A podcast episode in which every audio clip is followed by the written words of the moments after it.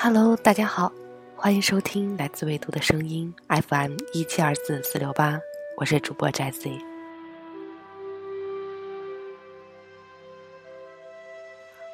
很抱歉的是，在录这一期电台节目的时候，我有一点小小的感冒，所以可能声音听起来会有一些没有精神，在这里也请大家见谅了。最近可能流感季节感冒的人也比较多，请大家也保重身体。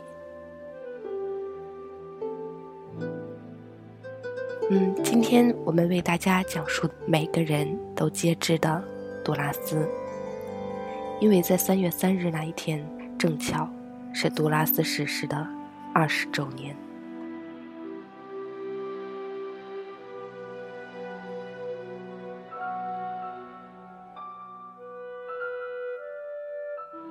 我从来没有和任何人说过些什么关于我的一生，我的愤怒，还有疯狂奔向欢愉的这肉体，我什么也没有说。关于这个黑暗之中被藏起来的刺，我就是耻辱最大的沉默。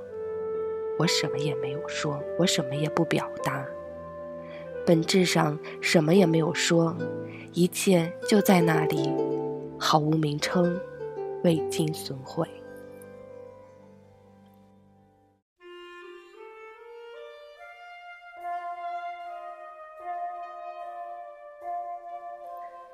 20年前，81岁的玛格丽特·杜拉斯逝世，而她生前最后一部作品《这就是一切》也仿佛成为了一个预言。杜拉斯有着无可抵挡的艺术魅力，却也因私生活而遭人诟病。今天就让我们来一同回顾一下这位法国作家不羁而传奇的一生。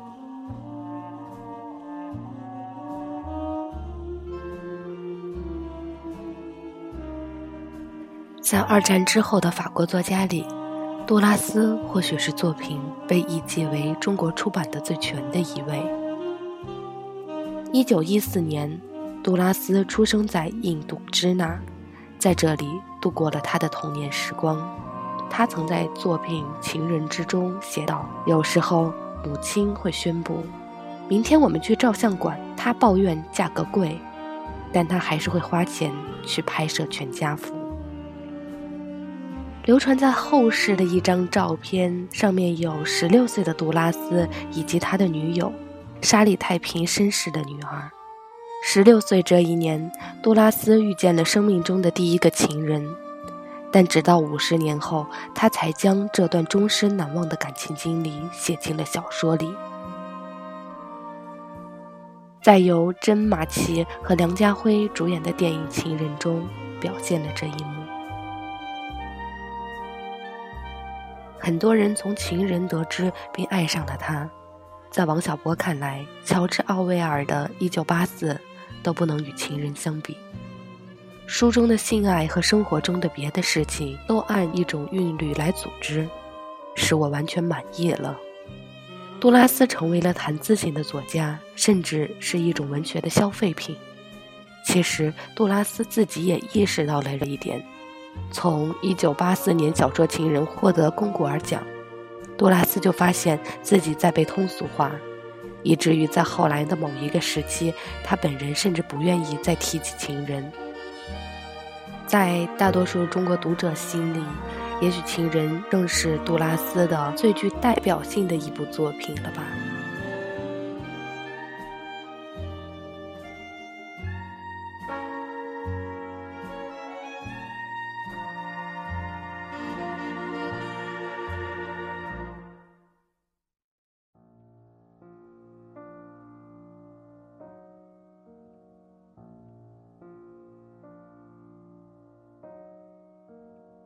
他从不同的视角揭示了现代法国社会中男女对性爱的感悟和反思，折射出西方世界感情生活的不同侧面，理出深达人性中那些最根本、最隐秘的特质。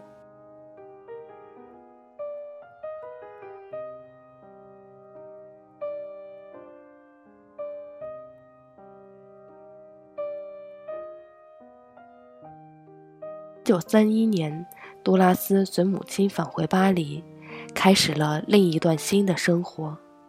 在这一时期，他测试过自己对异性的诱惑力究竟有多大。他曾在物质生活中写道：因为种种原因，我这一生都让羞愧笼罩得不得解脱。杜拉斯在《情人》中这样描述他的大哥皮埃尔：他算不上匪徒，他是家中的流氓，撬柜的窃贼，一个不拿凶器杀人的杀人犯。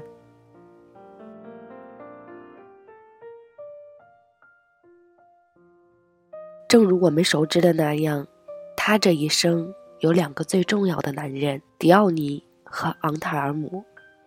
1939年与他结婚的罗贝尔·昂泰尔姆是他前一个情人的好朋友，也是他一生信赖的兄长和朋友。1942年，他认识了迪奥尼·马斯科洛，觉得他是美男子，非常非常美的男子。最后两个人都爱上了对方。半年后，玛格丽特引荐了迪奥尼认识了昂泰尔姆。接下去的10年之内，这两个男人先后离开了他。他依旧过着自己渴望的、充满爱情、欲望和激情的矛盾生活，直到70岁依旧如此。他认识了不到27岁的大学生杨·安德烈亚，他是他最后的一个情人，一直陪他走完了82岁人生。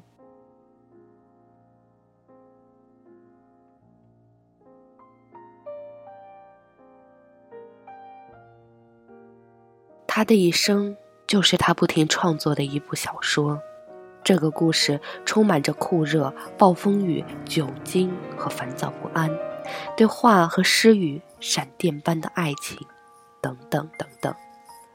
他之于我，不是亲夫之亲，不是一蔬一饭，也不是死，它是一种不死的欲望，是疲惫生活中的英雄梦想。他一生都在爱。他写了一辈子的爱情，尝试了一辈子的爱情，寻找了一辈子的爱情。1996年3月3日，杜拉斯走完了81岁的生命旅程。他生前的最后一部作品具有一个预言般的名字，这是全部。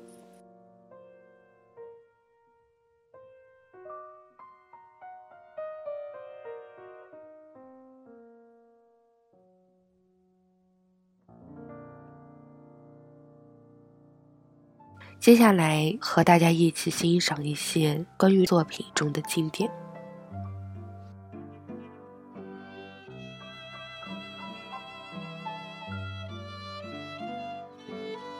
我遇见你，我记得你。这座城市天生就适合恋爱，你天生就适合我的灵魂。我的生活像一只果子，我漫不经心地咬了几口，但没有尝味道，也没有注意自己在吃。活到了这个年纪，长成了这个模样，不是我的责任。这个模样得到认可，它就是我的模样。我欣然接受，也别无选择。我就是这个女孩，已经确定，永不改变。若我不写小说，不是作家，那么我应该是一个妓女。我在世界上最爱的是你，胜过一切，胜过我所见过的一切，胜过我所读过的一切，胜过我所有的一切，胜过一切。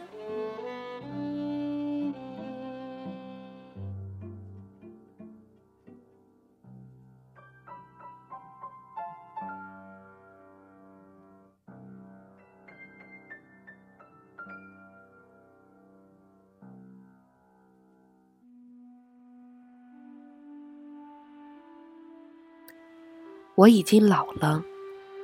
有一天，在一处公共场所的大厅里，有一个男人向我走来，他主动介绍自己。